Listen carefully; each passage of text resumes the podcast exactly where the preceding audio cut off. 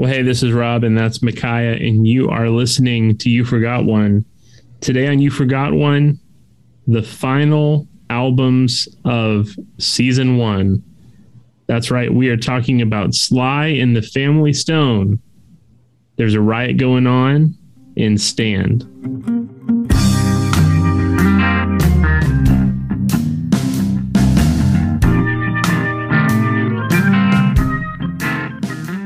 Micaiah, this is the finish line for us for season one. And as we have been working closer and closer to this point, you and I have been talking about this artist. We've been talking about Sly and the Family Stone, and we've been talking about there's a riot going on. And for me, I chose as my album pick for Sly and the Family Stone in our opening episode of the season.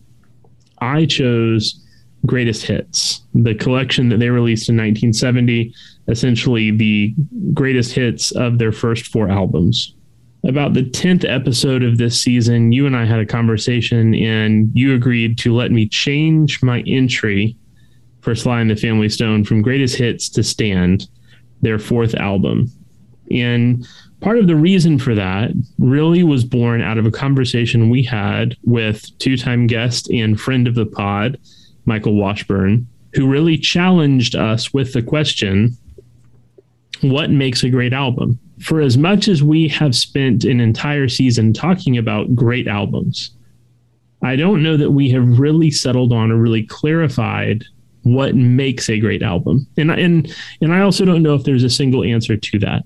But I think the competing impulse that you and I have is is really, and this is oversimplified, but is really demonstrated in these two albums in Stand and then There's a Riot Going On. And I think that the easiest way to define that kind of competing uh, process, that, that kind of competing uh, preference point for you and I, would really be boiled down best by saying it like this. For me, a great album is a great collection of songs. Or maybe another way of looking at it would be a great album is a great collection of individual pieces of art.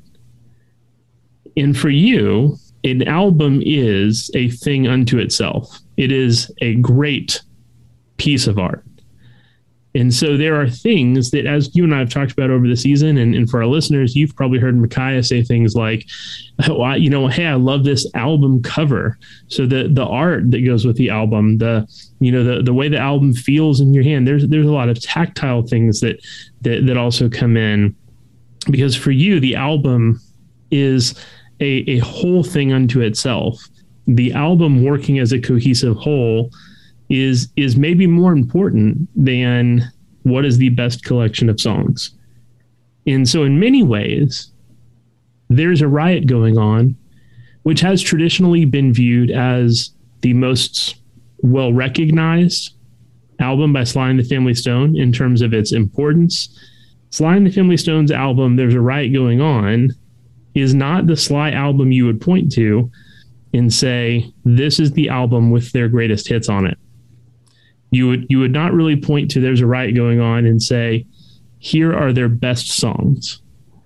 But it's undeniable that there's a riot going on maybe their most complete work as an album as a piece of art unto itself. It has without a doubt the best album cover of any of the Sly and the Family Stone albums. And thematically seems to be the most cohesive, both in style and in message, of all the Sly the Family Stone albums. So this seemed like a great way, not just for us to talk about Sly the Family Stone, a, a, a, an artist and a band that we love and have such great affinity for, but also as we conclude season one, for us to really talk about the competing instincts that we have when it comes to deciding what is a great album. So, that being said, Micaiah, what's your take on Sly and the Family Stone, and how do you see these two albums kind of representing maybe the the core tension that has existed for you and I over the course of the season. Yeah, my my take on Sly and the Family Stone. Let's start there.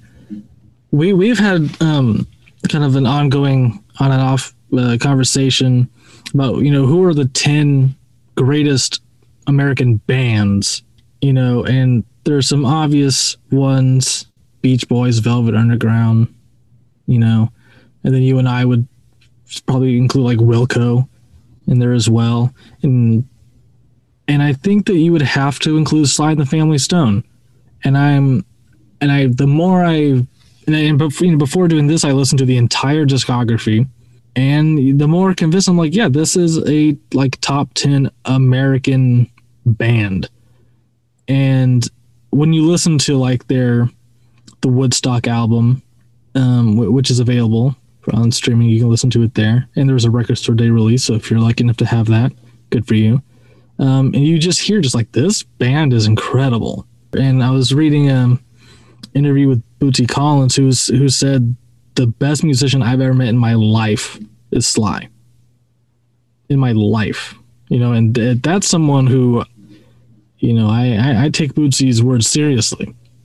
You know, when it comes to that, you know, so that's that's that's who we're talking about. You know, and he doesn't get the recognition that that Prince does, or that Stevie does and, and I think he's not thought of as one of the great American artists, and that the band isn't thought of as one of the great American bands uh, because they don't have that Horatio Alger's kind of mythology behind them. You know, the the rags to riches, and like that that plateau of just like, and they stayed rich and wealthy, and way to go. You know, like there's a real downturn, and it never picked up. Like his last album was in 1983 he's still alive.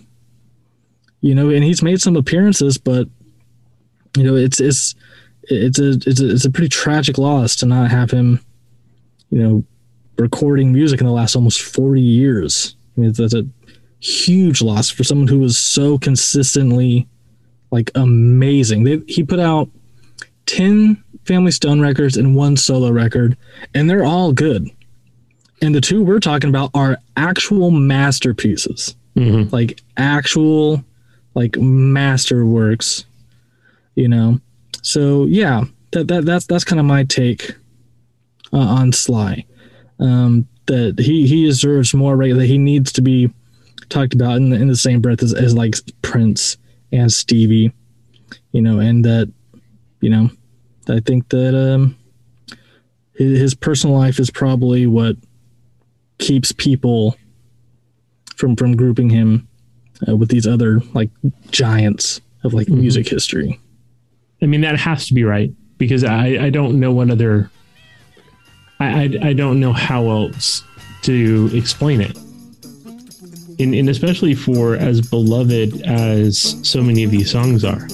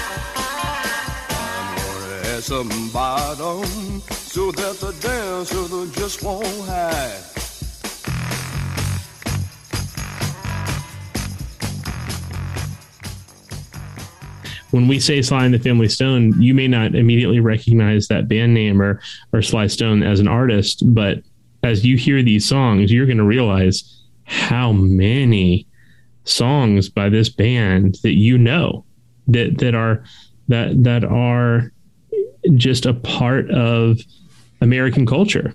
Yeah, and then and, you listen to them uh, some some deeper cuts, and then you realize, oh, he's the best part of this Beastie Boys song, this mm-hmm. Fatboy Slim song, this De La Soul song, this Public Enemy song. You know, he's not, the songs stand on their own as these great, you know, pop, soul, rock, you know, masterpieces, uh, but then they became just like great, like iconic samples for you know dance music and hip hop and electronics. I mean, it's it's unreal. It, yeah, it's a it's a great gift. Well, let's start off here. Let's make the case for Stand. Let's make the case for Stand. Stand is the fourth album by Sly and the Family Stone. It was released in May of 1969, um, written and produced. And, and, you know, it's one of the things that we're going to notice a lot is that Sly is not just playing nearly all the instruments on these albums and uh, serving as the lead vocalist on most of these albums. He is also producing the majority of these albums. Mm-hmm. So I mean, you you really you know you talk about Prince and you talk about you know being a multi instrumentalist and songwriter and producer. That really that's that's probably the best example of the kind of talent we're talking about when it comes to someone like Sly Stone. Stand is released right before the group celebrated Woodstock performance. And it was the band's most commercially successful album to date at the time. Uh, it sold about 500,000 copies in the United States in 1969. It has since gone on to sell nearly 2 million. Um, and in every iteration of the Rolling Stone magazine, Rolling Stone magazine list of 500 greatest albums of all time, it has ranked in the top uh, 130. Yeah, so Stand, uh, the original list and the 2012 list uh, was at 121. You know, and in the most recent list, it went up uh, to 119. Mm-hmm. And uh, in the Pitchfork list of best albums of the 1960s, uh, Stand came in at 25. Yeah, you know that's that's good. Top 25 is for the 60s. That's that's good. For the 60s, that's huge. I mean, you yeah. think about all the albums, especially in like the Rolling Stone list, especially in that in the original Rolling Stone list in 2003. Uh, the 60s was the most represented decade in the 2003 list, and Pitchfork mm-hmm. saying, "Hey, this is top 25 of that decade." Um, Stand is eight songs long. I mean, it is it yeah. it is it is a it is a short record in terms of the number of songs on it. Um, Side and, two only has three songs, and part of that's because the the second song inside two, "Sex Machine," which is not no relation to the James Brown "Sex Machine," mm-hmm. um, is really a sprawling kind of epic of psychedelic rock. Like if you're thinking of what are the defining songs of psychedelic rock and, and kind of the, the psychedelia movement in the late 60s. Sex Machine by Sly and the Family Stone has to be one of those songs. And you wouldn't normally think think of it considering that it sits in between everyday people, mm-hmm. the the the best single greatest selling single, most most arguably famous song ever released by Sly and the Family Stone, and you can make it if you try. So essentially, you have these two huge radio hits that are released on either side of a nearly 14 minute long psychedelic rock opus. Yeah, it's just, and, a, it's just a jam. Like, yeah. I mean, a lot, it, a lot, of shredding and drum solos, and mm-hmm. like it's yeah. It's bonkers. Yeah, and so you you really, I mean, you see all of that in this album, and so one of the things across these eight songs, you get huge hits. You get arguably three, if not four, of the ten best songs ever released by Sly in the Family Stone. And then you also get the diversity across these eight songs to have huge hits and, you know, a pretty uh, pretty big example of you know psychedelia that was going on at the time of the way in which that psychedelia will kind of influence the funk movement. So if you think of a 1971 album like Maggot Brain by Funkadelic, uh, if you think if you think about Maggot Brain, that there there are elements of Maggot Brain that you really hear first on Stand. That mixture of funk and psychedelia together um, in in really kind of guitar driven ways, uh, and you hear all of that on Stand. And so for me, I think Stand is uh, you get so much across these eight songs, including, in my mind, the biggest collection of the best songs that Sly and the Family Stone do. So, uh, not every song, not every one of these eight songs is is is their very best or among their very best, but fifty percent of the album is among the the best, you know, nine or ten songs this band would ever do, and you find that on an eight track album. Yeah, that's that's that's hard to ignore the the the quality there.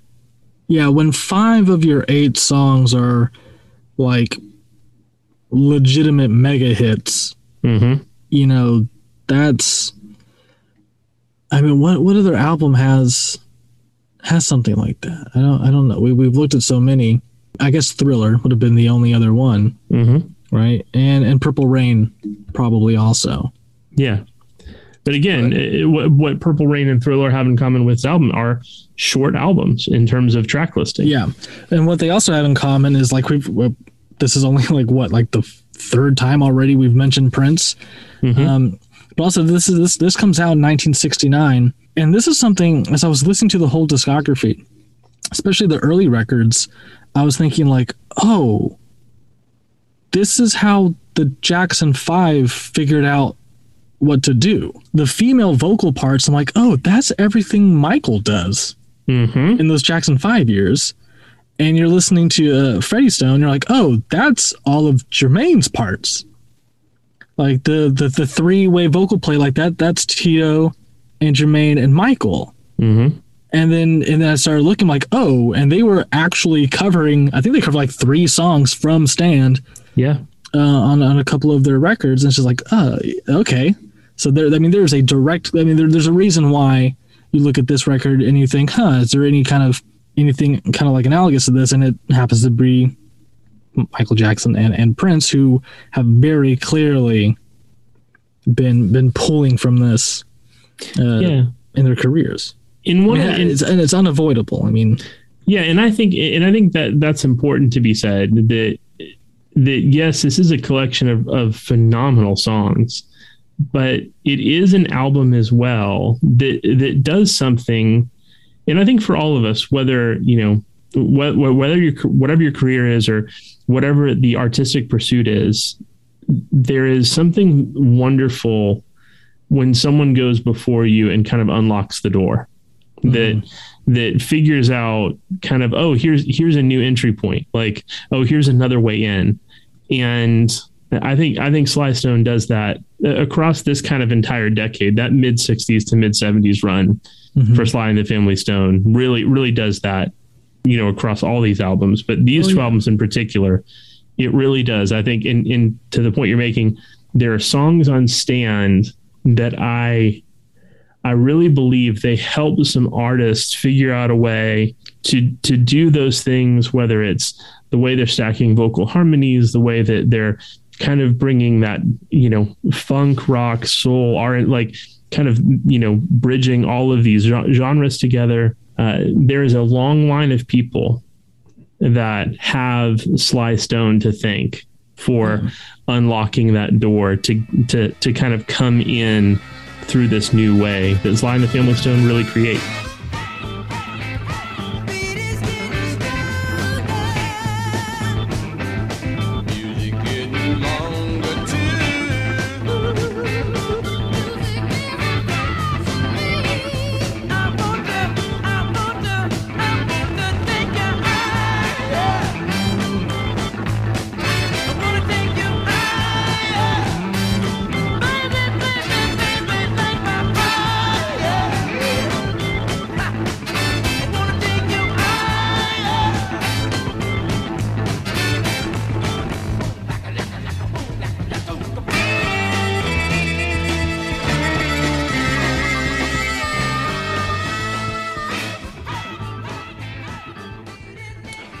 that being said, Micaiah, give us the give us the case for there's a riot going on. Okay, yeah, so there's a riot going on. Um, comes after Stand, um, but more accurately comes after Greatest Hits. Okay, so Stand is just a huge success. All right, so Sly becomes very famous, and kind of the running motif on this podcast that we that we keep coming back to is nobody is built for fame, Mm. right? And Sly Stone is someone who is not built for fame. Um, he uh, after following the success of Stand, when he's supposed to be making more music, he all he has to turn in is one song. And they're like, okay, well, we'll just put out a greatest hits album and put that one song on there. And there's Sly and the Family Stone greatest hits. You know, and he didn't make any more music because he became really dependent on drugs. And through that uh, dependency, became a very paranoid person. Um, specifically, the people in his band, not excluding his brother, um, and he uh, was um, becoming closer and more affiliated with the Black Power movement, um, which was encouraging him to. Well, we didn't even discuss this. Uh, encouraging him to fire um, their white manager and the white band members. One thing we should have said up, up top about Sly and the Family Stone as a band is that they consisted of black and white musicians and men and women, which was a pretty radical stage presence. Mm. Fully integrated.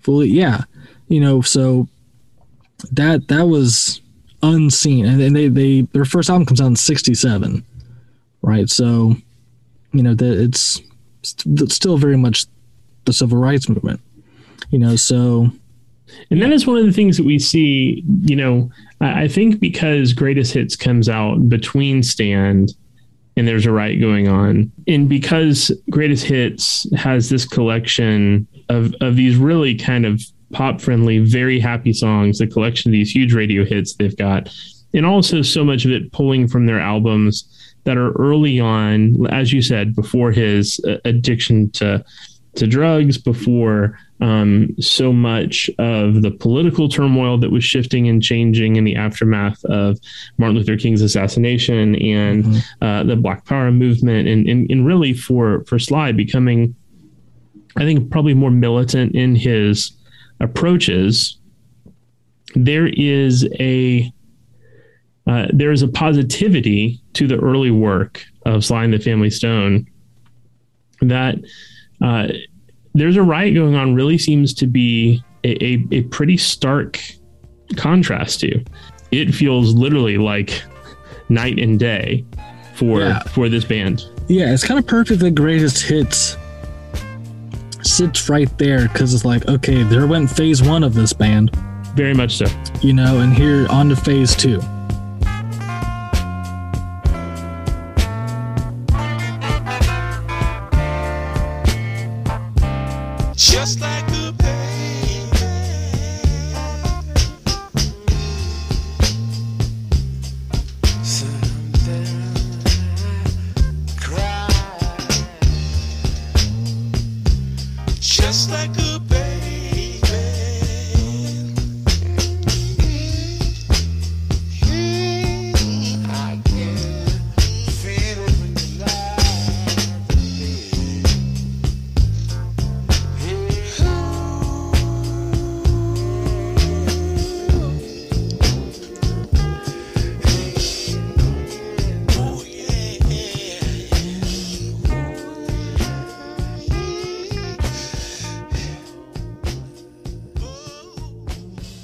Yeah, so this is where it's not really the Family Stone. Um, it it's mostly Sly. Um, it, he's he's doing most of the instruments himself with some guests, and um, not excluding um, or including rather uh, Billy Preston uh, plays on this record. So so Sly is doing a lot of multi-tracking. He's uh, doing a lot of the songs by himself, and he's experimenting with a, a drum machine. Right, so this is kind of the first major record release to to feature a drum machine, and he's doing a lot of uh, multiple takes and multiple tracks, and and overdubbing things, and the result is a sound that is dense. I would Mhm. also describe it as fat, um, crunchy. I mean, there there is a really unique sound to this to this album. Um, yeah, and I think that's that's given it a lot of its appeal. I think over time. Yeah, there's. I mean the. I mean, I guess people now might call like a bedroom record. You know that that that sounds like it how it's produced. You know um, and that, there's a lot of truth to that. Apparently, he had a, a wireless microphone, and he would just lay around his house and, and sing into it. And the result is a, a lot of mumbling. You don't always know what he's saying on this record. In fact, most of the time, you really don't know at all Mhm. what he's saying. I, I'm not positive there are words to every song, even ones where you can hear him singing. You know, um, but because this song is is really about the grooves. It's it's not about the hooks, right? It's it's about the grooves, right? Mhm. It's a it's about that that feeling. Um, you know, it's a, it's a very evocative album in the way that it's produced and the way that it sounds. Um, a lot of the, a lot of them is pretty low tempo, pretty down. You know, everything's on a, a lot of it's on a downbeat. You know, n- not a very exciting record. Um, he, he does not want to take you higher on this one. You know, it's you know, yeah it, it it sounds sonically it sounds both in terms of its register and in terms of its tempo this is a far mellower album than stand is and most certainly than greatest hits was. And so Mhm. you do it it it feels it feels darker. It, it's much more low and mid range in terms of in terms of the tone. Um, and like you said it it it really seems to be fodder for um, everyone who would come in the late 70s early 80s and even into the early 90s of you know djs who are looking for hooks and beats to samples uh, hooks and beats to sample for uh, for, for for rap artists and so Mhm. not surprisingly we see a whole lot of this album being sampled later on when we when we talk about uh, the importance of Sly and the Family Stone and then their influence ultimately on hip hop. Mhm. Um, but that being said, you, you're right. You have you have the two longest songs, the two the the two closers of side one and side two.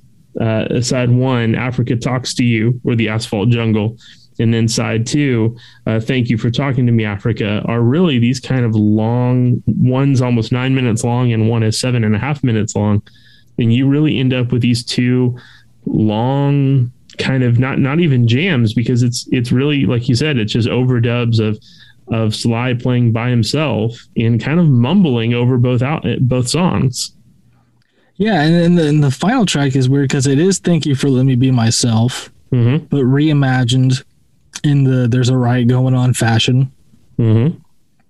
um, thank you for talking to me africa which makes sense if you know that uh, the original name for the album is going to be africa talks to you Mm-hmm. So talk to us. one Why why was this album title changed? well the the story goes um, that what's going on which was released a few months before this um, they they were just like oh well we'll we'll name ours there's a riot going on yeah i mean and, and I, I haven't seen a lot of like sources for that. I, I, don't think i've even read a statement from sly about that. Um, but it, that- it's pretty widely known that it is a direct response to to what's going on. Time needs another minute at least. Take your time, but you gotta let me. Yeah. That girl looks forward to another beating. Just like everyday people I know looks forward to another simple greeting.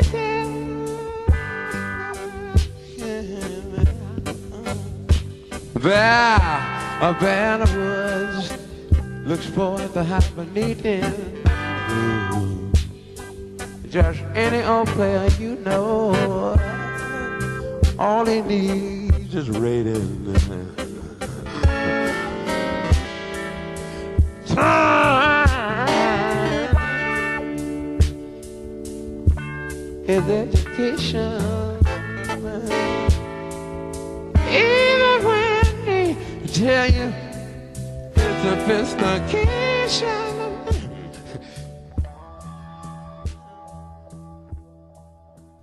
very political, um, though not not always explicitly. You know, because it a political album for even though you can hardly understand what he's even saying. You know what I mean? Um, so how how do you make a political album where it's in how you play and and it's in the performance on the record is the political statement. Mm-hmm. Now that's interesting. I think that's what's interesting about this record. Yeah, and I think, and so to the point we were talking about earlier about this being a slower record, it being a heavier record sonically. Um, I mean, even even the compression and distortion we hear on on the vocals and on the guitars, and I mean, th- there is there is a feeling of of heaviness. There there is a, there is a weight to this album musically Mhm. sonically that it, it again feels like such a departure from everything this this band and this artist had done before and also feels like uh, such a commentary on the times or or maybe even that i wonder if that is just the revisionist history of this is just a, a paranoid guy who has gotten you know everyone close to him he is kind of pushed away and so now he's stuck with all of this talent by himself making an album on his own more or know, less But you know, but Sly's he's from California. I Mhm. think he's living in LA at the time. Uh, I think he grew up like in Vallejo. You know, and you think about what's happening in the late '60s, early '70s in Vallejo. That's one of like the confirmed spots of like the Zodiac killer, who is at large at this time. You know, um, Stand comes out in the summer of '69, and the kind of the moment that ends the '60s in California is the murder of Sharon Tate on behalf of the Manson family in August of 1969.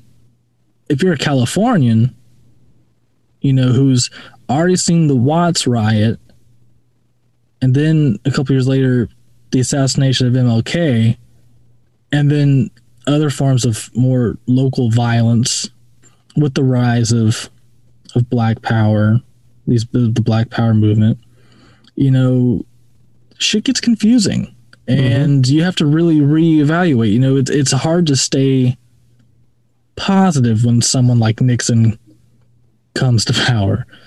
Yeah, and, and, and I don't know that he had much to say about it. But Mhm. you you but you get the sense that he felt very deeply and very heavily about it, and that's what comes across on the record Mhm. you know and yeah I, I, I, and that for me i think is what is what makes the album really work is you have that cover and you have these tracks and there's nothing on there saying anything that marvin gaye says and what's going on or anything that stevie will say in the years to follow in terms of the poli- you know you can look at the track list and be like oh that i guess that's what this song is about maybe I don't know. I can't make out what he's saying. Best guess is that this has something to do with, you know, you look at tracks love and hate. You're like, oh, okay, hate, but it's Haight-Ashbury. Okay, Mhm. that's a fun play on words. Haight-Ashbury being the, you know, being a very popular place for the psychedelic movement. Um, a place that's been romanticized, but was really, really an awful place. yeah pretty pretty rough area of san Um, francisco yeah, Joan Didion does a pretty great job of taking the piss out of the Haight-Ashbury scene. You know, but then you get to songs like Poet, you know, My Only Weapon is My Pen. You're like, okay, get it. Uh, Family Affair, I think it gets a little bit more explicit, and that that was the one that's kind of built to be a number one single, and it is. It's the last number one hit for Sly and the Family Stone. Yeah, is it interesting to you, uh, or is it as interesting to you as it is to me that that on this album that is in some ways defined by Sly's isolation in in his isolation from the rest of the family. Mm-hmm. Um, that that essentially the big hit from this album is Family Affair, and other than uh, uh other than the vocals, Sly does this entire song by himself.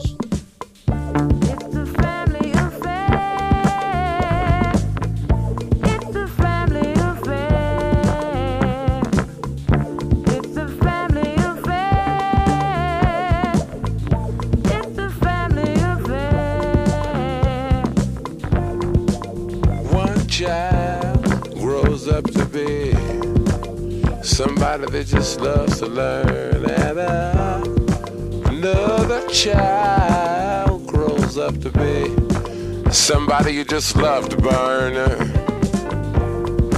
Mom loves the both of them. You see, it's in the blood. Both kids are good and mom. Blood thicker than the mud. It's a family affair. It's a family affair. It's a family affair.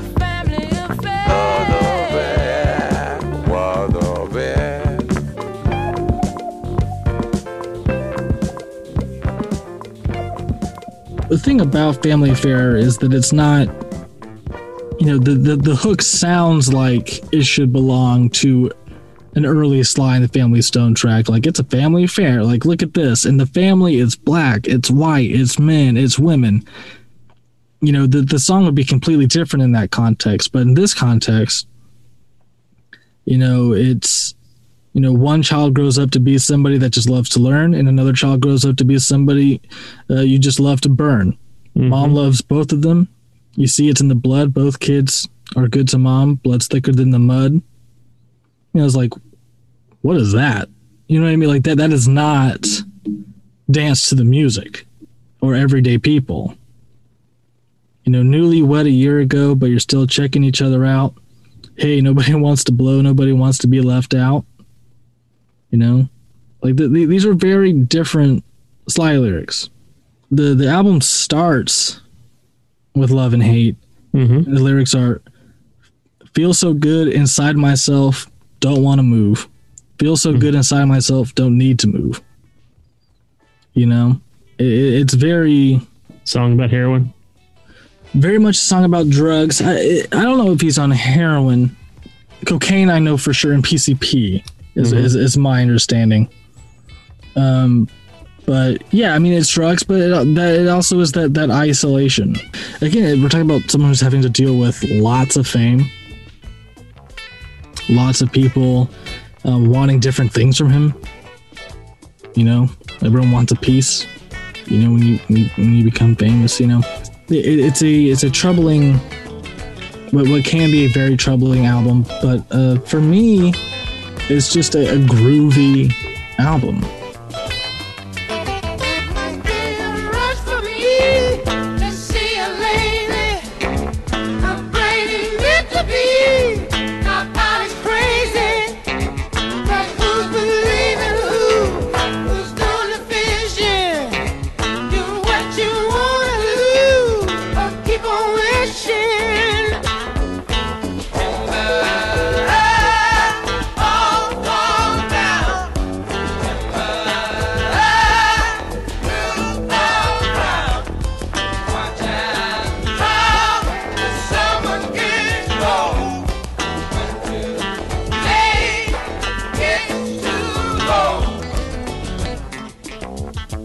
Talk about it, you know, really, you know, as we talk about stands, I think stand is stand is is a for Sly and the Family Stone for for an artist who should get more credit in more um, recognition than he does than this band does.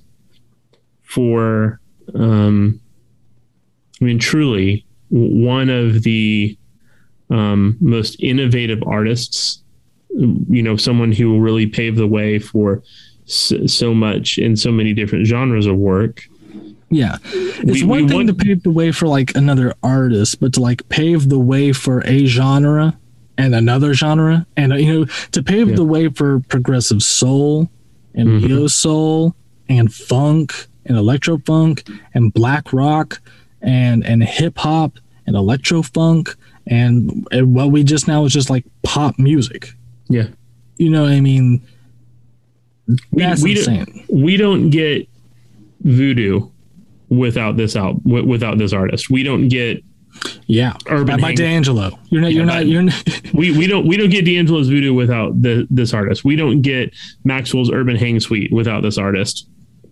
And we don't get we don't get artists like Jill Scott without this artist. We don't you know I mean Right. We, uh, I mean, Questlove. You Yeah. know, just in general, Quest Questlove who I mean who If- is if currently working on a Sly and the Family Stone documentary, yeah which if, uh, which we which the world needs. if, if you haven't listened to uh Questlove's uh his podcast Quest uh Questlove Supreme um he he has done many many episodes talking about the brilliance that is Sly Stone and so there there are people I think today, and that's why I think even now, you know, from 2003, you know, you're not seeing like these huge jumps, but I think you are for there's a riot going on, and for stand, I think you're seeing this progressive kind of moving up the the the historically recognized canon of of really going, oh man, like this this really matters. This is this is a a work that changed things or opened up some doors. And so for us, knowing that, for, for you and I both, we have such a love and affinity for Sly and the Family Stone that we we are I mean, it was destined we were going to have a Sly and the Family Stone album on here. So Yeah. what we're really talking about in comparing Stand and There's a Riot going on is is comparing this essential question for our podcast what makes a great album and i believe that stand is the better album the stand is the better representation for us because it has the better songs. That that if if i want to point someone to what makes sly and the family stone great i'm pointing them to everyday people a song that everybody knows. In fact we're going to break right now and let you listen to it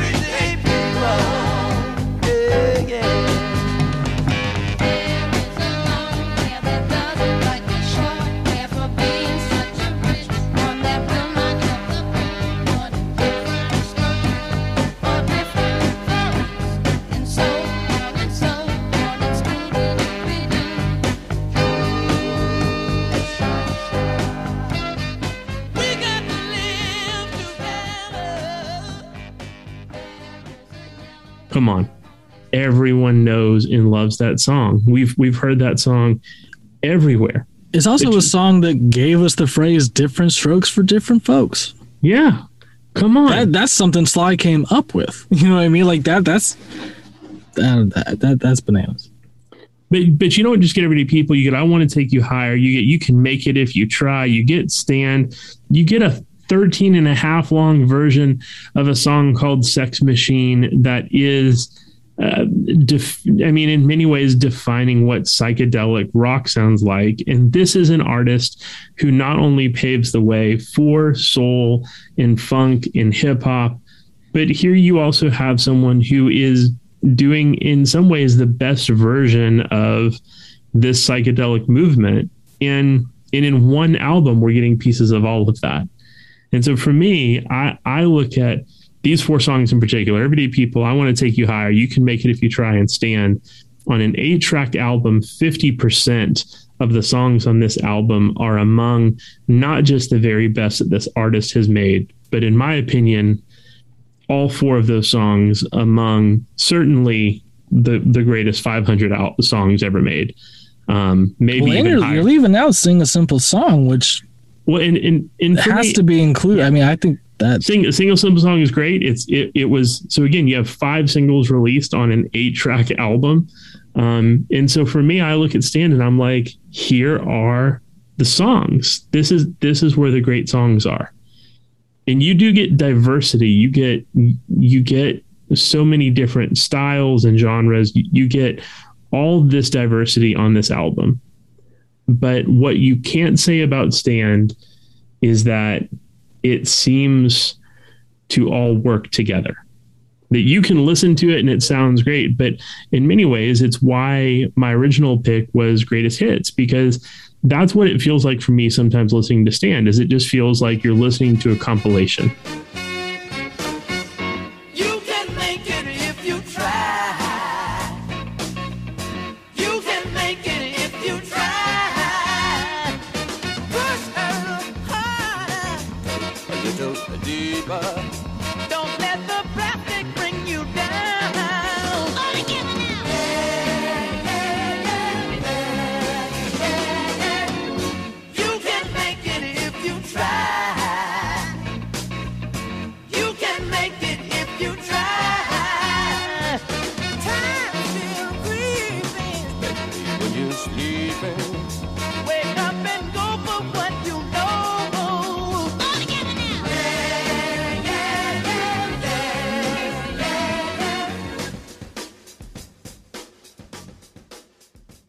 Your point into into kind of your argument for what makes a great album this this whole season there's a riot going on. Feels like one album. It feels like one mood. It feels like one place. Sonically it works together. Um it, it seems to be making a statement maybe by not making by not like you said by by maybe not saying much of anything really um, you have a great cover. Um, I mean, you, you get there. There is a there is a cohesive co- a cohesive whole to this album that maybe you don't get on Stand. And so for me, the argument really is: I think Stand is the pick because of these songs. Give us give us the argument for why there's a riot going on as the pick. Yeah, I mean there there are a lot of things to think about. You know, when Michael Washburn asked us, you know, what makes a great album, you know, and challenged us and on something that we really should have probably thought about episode one or before we started recording any episodes. Maybe maybe maybe we start with the cover. I would, you know, mm-hmm. I I think that that that that you know the cover I think it matters. I I think some of the best artwork, you know, of the 20th century has has been on album covers. You know, um, I really do. I really, I really do think the Beatles album covers, um, some of the Dylan album covers, and and this one. I think this is one of the great album covers of all time. I have it framed on my wall. You know, so you know, and we see it kind of come up again a little bit with the OutKast uh, Stankonia. Kind of another kind of take on this album cover. You know, so I'm jumping ahead a little bit. So yeah, a, a great cover, an iconic cover. It doesn't say Sly and the Family Stone on it. it doesn't say there's a riot going on. Um, makes a statement that you look at it, and instead of being blue, it's black. Uh, the stars look different. You know, it, it, it's not a big difference, but it, but it's a difference, and it seems to be indicative of what the sound is on this record. And for our listeners, if you haven't seen the cover of "There's a Riot Going On," it it is it is a version of an American flag where the blue is replaced by black, and the stars are replaced. Yeah, they look they look more like suns than stars, and I think that I think I think that's what Sly's intention was. And yeah, so yeah, a great cover I think helps make a great record. Um, but it doesn't have to. I think Stand is a pretty terrible album cover. Um, Agreed. be told.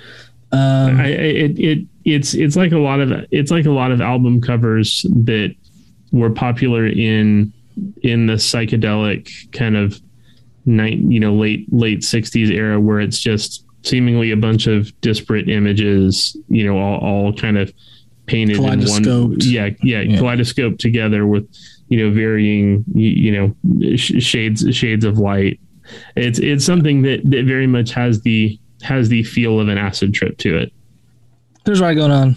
All time great cover. Stand, not so good. Fresh, pretty good. I like that cover. I do too. it's uh Fresh, by the way, is the album. You know, as we've been, as we both have been listening to the discography of Sly, uh, I think this last week. Fresh is the album that has grown on me the most. Fresh is the one that I'm like, man, maybe, maybe Fresh needs to be in in in the consideration. well, I was pretty mad when it left the 500 on the Rolling Stone 2020. Mm-hmm. Just take greatest hits. If you're gonna keep stand and knock greatest hits down to 343, keep fresh there. You know, because fresh it, it it it has a similar tone to there's a riot going on, but the sound is more refined. So if if if the quality of the sound is a barrier for you on there's a riot going on, but you dig the mood, then fresh is your record Mm-hmm. you know, because it, it is it's the same kind of tone, but it's much more Polished. refined and polished. Yeah, um, it easily number three. Mhm.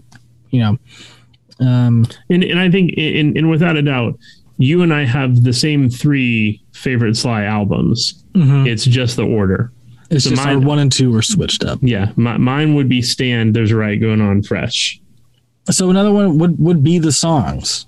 Mm-hmm. you know, are these great songs? Now, if you're making a, you know, a greatest hits album of Sly, of, of the entire career, you're probably going to have all five of the songs we've talked about on stand. Mm-hmm. And for, you know, like easily, it's like it's not even a question. Yeah. For There's a Riot Going On, you would for sure have Family Affair. Mm-hmm. like no doubt and then it's kind of like uh and then love and hate uh and running away and brave and strong. You know, I, they- they- Ru- I, it, for me, it would just be Family Affair and Running Away. and and i get why you would say that but and the ones that i named were just because they were released as singles. Mm-hmm. you know? But for me it's just like why not just put the whole thing on there? The the whole thing is the greatest hit. You know the album is the greatest hit. You know And that might be Uh, the better way of thinking about it. Is that as we think about music in the in the 50s and early 60s, as we think about 45s and singles dominating, Stand seems like the obvious choice. Yeah. As we think about the LP generation, there's a riot going on is the choice. Right. I mean, and this comes back to conversations that we've had before. You know, Sergeant Pepper didn't have a single. That's right. They didn't release a single for Sergeant Pepper. And meanwhile, Revolver has, you know, like Eleanor Rigby, which is one of their biggest. It has Yellow Submarine on it. You know, so yeah, I mean, and you look at, you know, other like Dylan albums, you know, like um singles really aren't important on those. You know, you look at like like a Rolling Stone. If you're gonna or uh, Highway 61 Revisited, and you're gonna make the greatest hits, you'll definitely put like a Rolling Stone. And then the other ones, you're like, yeah, I guess you, that's a greatest hit. I don't, you know, it's just like they're all iconic. because they're Mhm. all on Highway 61 revisited, but they're not greatest hits. You know? And I think that's where it kind of becomes tricky because, like, you're looking at, like, okay, Family Affair is a hit. The rest of these are not hits, but they're all iconic because they appear on There's a Riot Going On. Mhm. You know what I mean? You know what what makes Running Away so good is, is that it comes before Spaced Cowboy or after Space Cowboy and before uh Thank You for Talking to Me Africa. You know what I mean? Like you you need you know these things to to all flow together to kind of you know once you start uh, taking them apart they're they're they're less effective.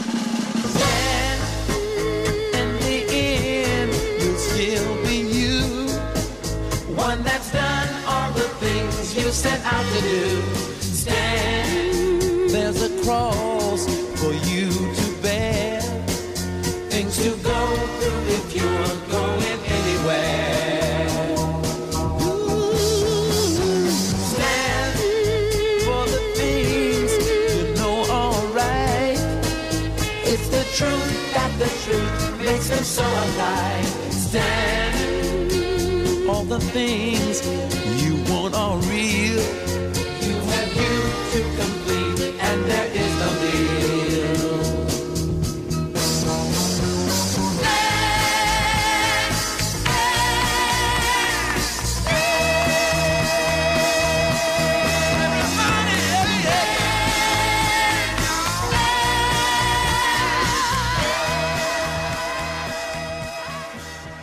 Maybe this is a maybe this is a good way to put it to you listeners. If you're a fan of of sitting down putting an album on first song side a and listening straight through to the final song of side b if you take in an album as a whole then there's a riot going on. Is is the pick. It's it's what we would recommend for you as your introduction to Sly and the Family Stone. If you're someone who is looking for two or three songs that you can put on a playlist on Spotify, those songs are going to come from Stand. And so really it's it's about how you how you consume music. And I think that's what makes any kind of list and in, in, in many ways, whether we're talking about the Rolling Stone list or any media outlet that's attempting to do the list, or even this very podcast, Makai, this is fun for you and I because we love music this much. We're obsessed about music this way. And we believe, listener, that so many of you who have been listening, and we can't thank you enough, by the way, for listening with us this whole season. But we believe that you're listening because you're also someone who obsesses about music but music is both an art and a consumable. It is something that we ingest in some form. And so the way in which you take it in also impacts what you end up valuing in the music you listen to. And so even though this is kind of going against my own uh, my own leanings, I'm I'm tempted to say because our quest in this podcast is to determine the all-time great albums, not the all-time great songs. I am leaning, Micaiah, Mhm. in the direction of there's a riot going on, while Well, also right. while while also acknowledging that for me, stand if I'm if I'm just putting something on to listen to and enjoy, I'm going to put on stand more often than I'm going to put on there's a riot going on. But there's a riot going on is an album, and it is a great Mhm. album in a way maybe that's that that stand is as well, but not in the same way. I want to try and push you further or pull you further into my side of things on the side of the family stone because there- are two other bits of criteria. So cover, Mhm. which the cover is kind of the, the last thing that matters. Like if I'm down, like if I'm going to try to have like five points, it's going to be number five. Just like, oh, it, you know, if I'm getting it down between two albums, like, oh, this one like just beats it because the cover's so great. You know, because Mhm. that's you know maybe not the most important thing. Cover the songs themselves, and when you're comparing to different artists, sometimes you have to compare the artists. hmm You know, like when when it comes time to rank our top twenty five, it's like, well, who's a more important or better artist? You know, if we're going to if we're ranking the band next to Parliament Funkadelic, which of these two people is more important? You might want to consider the authorship. You know, um, but and more more important than that, um, two things. Um, I think of history and legacy. You know so between stand and there's a riot going on which one has more historical significance? Which which one of these was a groundbreaking record? Stand produced a bunch of hits. Producing hits is not groundbreaking producing a lot of hits like thriller did sure Yeah, I mean, Um, it- becoming becoming the greatest selling album of all time. Yeah. Sure, yeah but but congrats but at this point, there's riot going on has sold more copies than Stand has. So there's riot going on is even a more commercially successful album. right both i mean both are platinum i think well ryan might be double platinum Mhm. Um, so, I mean, I, the, again, in microtrade, I don't, I don't even really consider commercial success. That that's that's actually like really not important to me. Um, none of the big star albums are commercially successful. All three, you know, are would be in my top, you know, fifty albums of all time, personally. You know, um, so I you know thinking about like what what's what's groundbreaking you know and and there's a right going on is, is groundbreaking. The the use of the drum machines um the the multi-track like you know uh, production process uh you know these these are groundbreaking. This this is a new way for music to be produced. You know it's one thing to you know there there, there are a lot of funk albums at this point but none of them are like actually funky. And I don't mean just like, oh man, they're really slapping the bass on that one, uh, but just like, like, what? He decided to record it like this. He wanted the drums to sound like that. You know what I mean? Like there are some funky choices hmm being made, and it's not just how you know the bass is being played, which is funky. You know, uh, th- there are choices in terms of how this is recorded that are funky choices. You know that that, that make it really great. So it, it's groundbreaking, and, and and and how it's produced, um, and, and and the use of like things like the drum machine. Okay, uh, next would be legacy.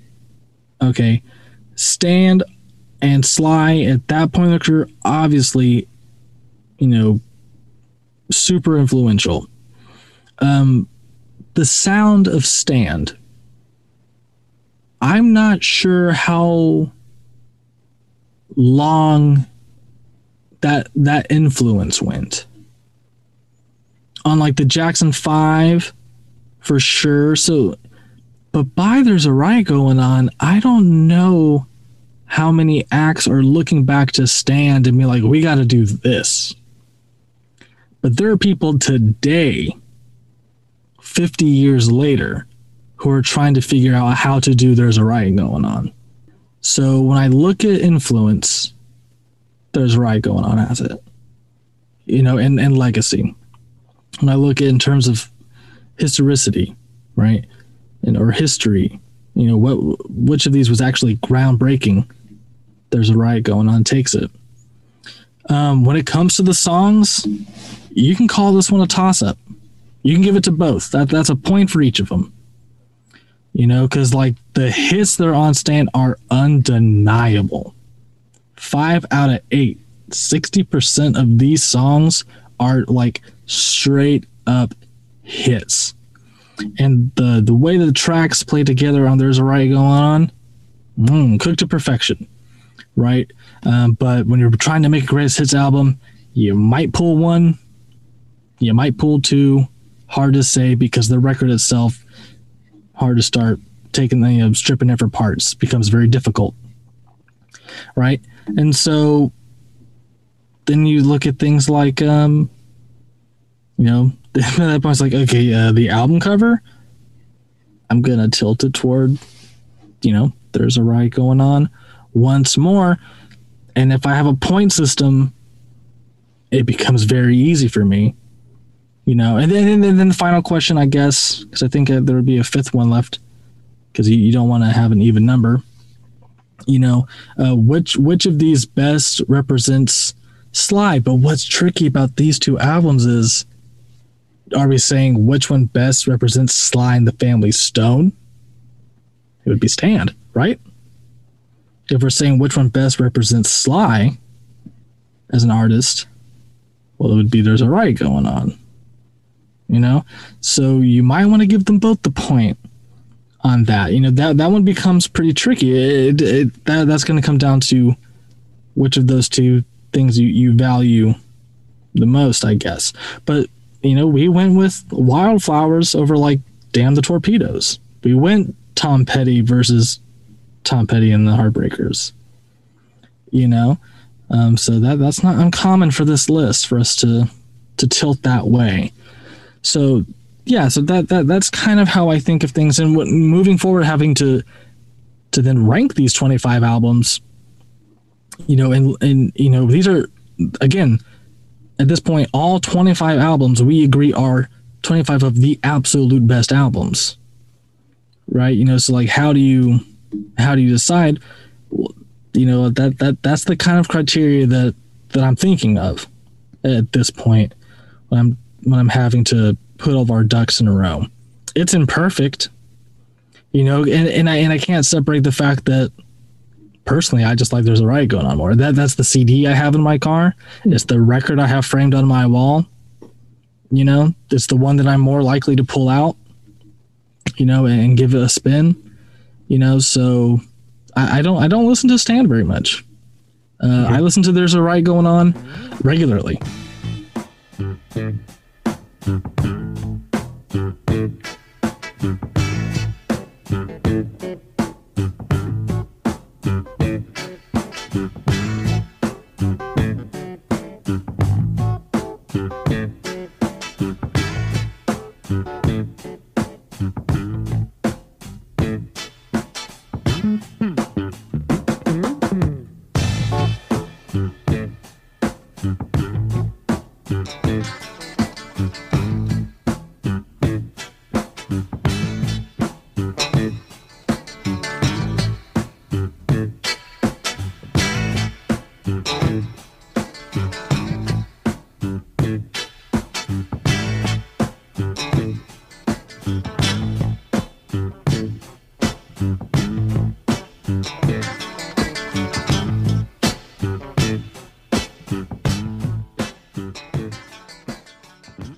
So that that personal preference thing is where I, it's hard for us to make arguments about because at the end of the day, I I, I like stand more.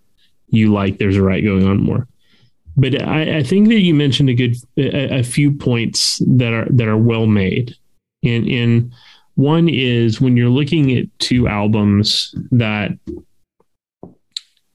you're talking about two albums by the same artist, and if we're only going to include one. You do want one that's going to be defining for that artist. But you also do want one that is historically significant. Um, and and you're right that there is a there is a historical significance to there's a riot going on that Stand does not have. But before we kind of get to final conclusions and where we're coming down, let's do this because I do think it's worth mentioning how good Stand is. I wonder for you, given that we've both listened into we've both listened to the discography of Sly and the Family Stone over the last week. I want to hear your five what what you would consider to be the five best Sly and the Family Stone songs. You want me to do top five Sly songs? I feel like it's impossible for me to do. I, that's how I feel. I feel like it's impossible. Like I, I put together a, a list of 50 songs, right? Um, from Sly, a 50 song playlist that I love. And to get that down to five feels impossible. To do top five albums from 10 Sly and the Family Stones and his solo record, I can do that. But, you know, so it just, it, it, it seems so hard, but I, I, I have a list. Okay. I can't claim it's the best. All right, and the way that I made this list is is, is the only way that I know how. I'm, not, I'm I'm an imperfect person, and I did. I just chose like a song from my five favorite Sly albums. All right, so it's gonna be. All right, so since there's a riot going on to my favorite Sly album. I have, uh, and I just chose Love and Hate. And the reason I chose Love and Hate is just because it's, it's the reason why I put the album on. Um, when, when I think about what I want to listen to, I think like, ooh, Love and Hate. Like that's a good way to like get this drive going. If I'm going to listen in the car, or just like a good mood, a good vibe to have in in the house, you know? So and, and that just that just gets it started you know? That that's that's the reason to open the door to there's a riot going on. So i have love and hate on there. You know and it makes me want to but it makes me want to listen to you know the poet and like just like a baby and and all that stuff you know so and it's just funky it's great you know uh hmm I'm gonna switch my my song here. I'm gonna put um, number two. Uh, Want to take you higher because the energy is just out of control, and I and I love the energy on that track. And then another opening track. Ooh, actually, I have a lot of opening tracks on this list. Um, uh, in time from Fresh it's just great. hmm It's it's just great. Um, but that that one was kind of hard to choose from because there there are a lot of great ones to choose from from from Fresh. And then number four, another opening track, is Underdog from the first Sly album, which I think is criminally underrated. Hey, yeah! I know how it feels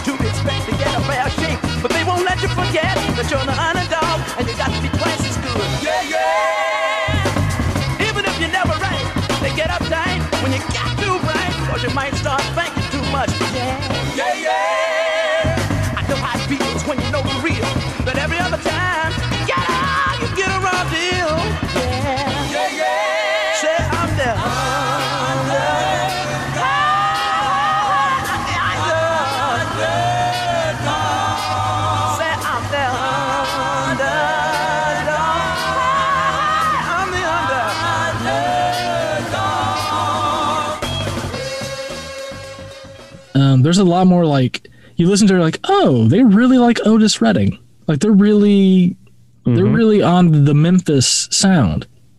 Yeah, I like that. Uh, I cannot make it tip your heart, a trip to your heart. Um, oh, uh, what's the one that comes after? Uh, uh, hate to love her.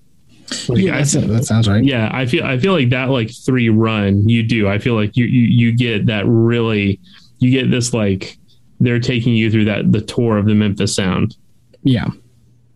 Yeah. It, but it rules, you know, because but the Sly thing is still there. Mhm. It's just it's it's it's on its way there. And also Underdog has like a really great is is used in a really fun way in the movie Wanderlust uh, by David Wain. Mhm. Uh, so yeah, so got to get David Wain in there somehow. Um, and an album that I can't that I really think is really also underrated, underappreciated.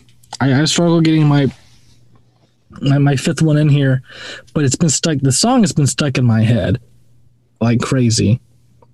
Um, and it's not one that I would say is a top five best Sly song, but it's been stuck in my head, so it, it just made its way onto this list. And there are a few from this album that could have made it on here, uh, but everything in you, from "Heard You Miss Me," well, I'm back. Well, because of the way you did the lists, you only chose one song per per album, Which is what I like to do. which which is what you like to do. So I'm, I did that with the Clash also, and I'm so I'm I'm not I'm not faulting you for that. For me, I, I really tried to take so I, I really tried to look at it as the entire discography, Mhm. and so I, I think there's two things that I really noticed in kind of making. So I ultimately made a list of my ten favorite Sly and the Family Stone songs, and of my ten favorite Sly and the Family Stone songs, only three are post 1970 so I'm I am admittedly a bigger fan of the of a bigger fan of the first phase of Sly and the Family Stone's career. But for me, my five favorite Sly and the Family Stone songs. Number one, Everyday People. Uh, I, I think it's the best song ever written or recorded by this band. I think it is, um, without a doubt, one of the maybe the top 50 greatest songs ever written. Uh, Dance to the Music, title track from their second album. Uh, I Want to Take You Higher, another song from Stand. Mhm. Hot Fun in the Summertime, and You Can Make It If You Try, another song from Stand. gotcha. And so for me, if I'm taking if I'm taking my five favorite songs by this band, three of them come on one album. I I do have the tendency to evaluate great albums by great songs. And so you know whether or not they were commercial hits or you know top 40 billboard you know billboard hits is less of an issue for me. It's more around the idea of it's it's hard for me to to pick an album as as a favorite or as my my opinion of the best.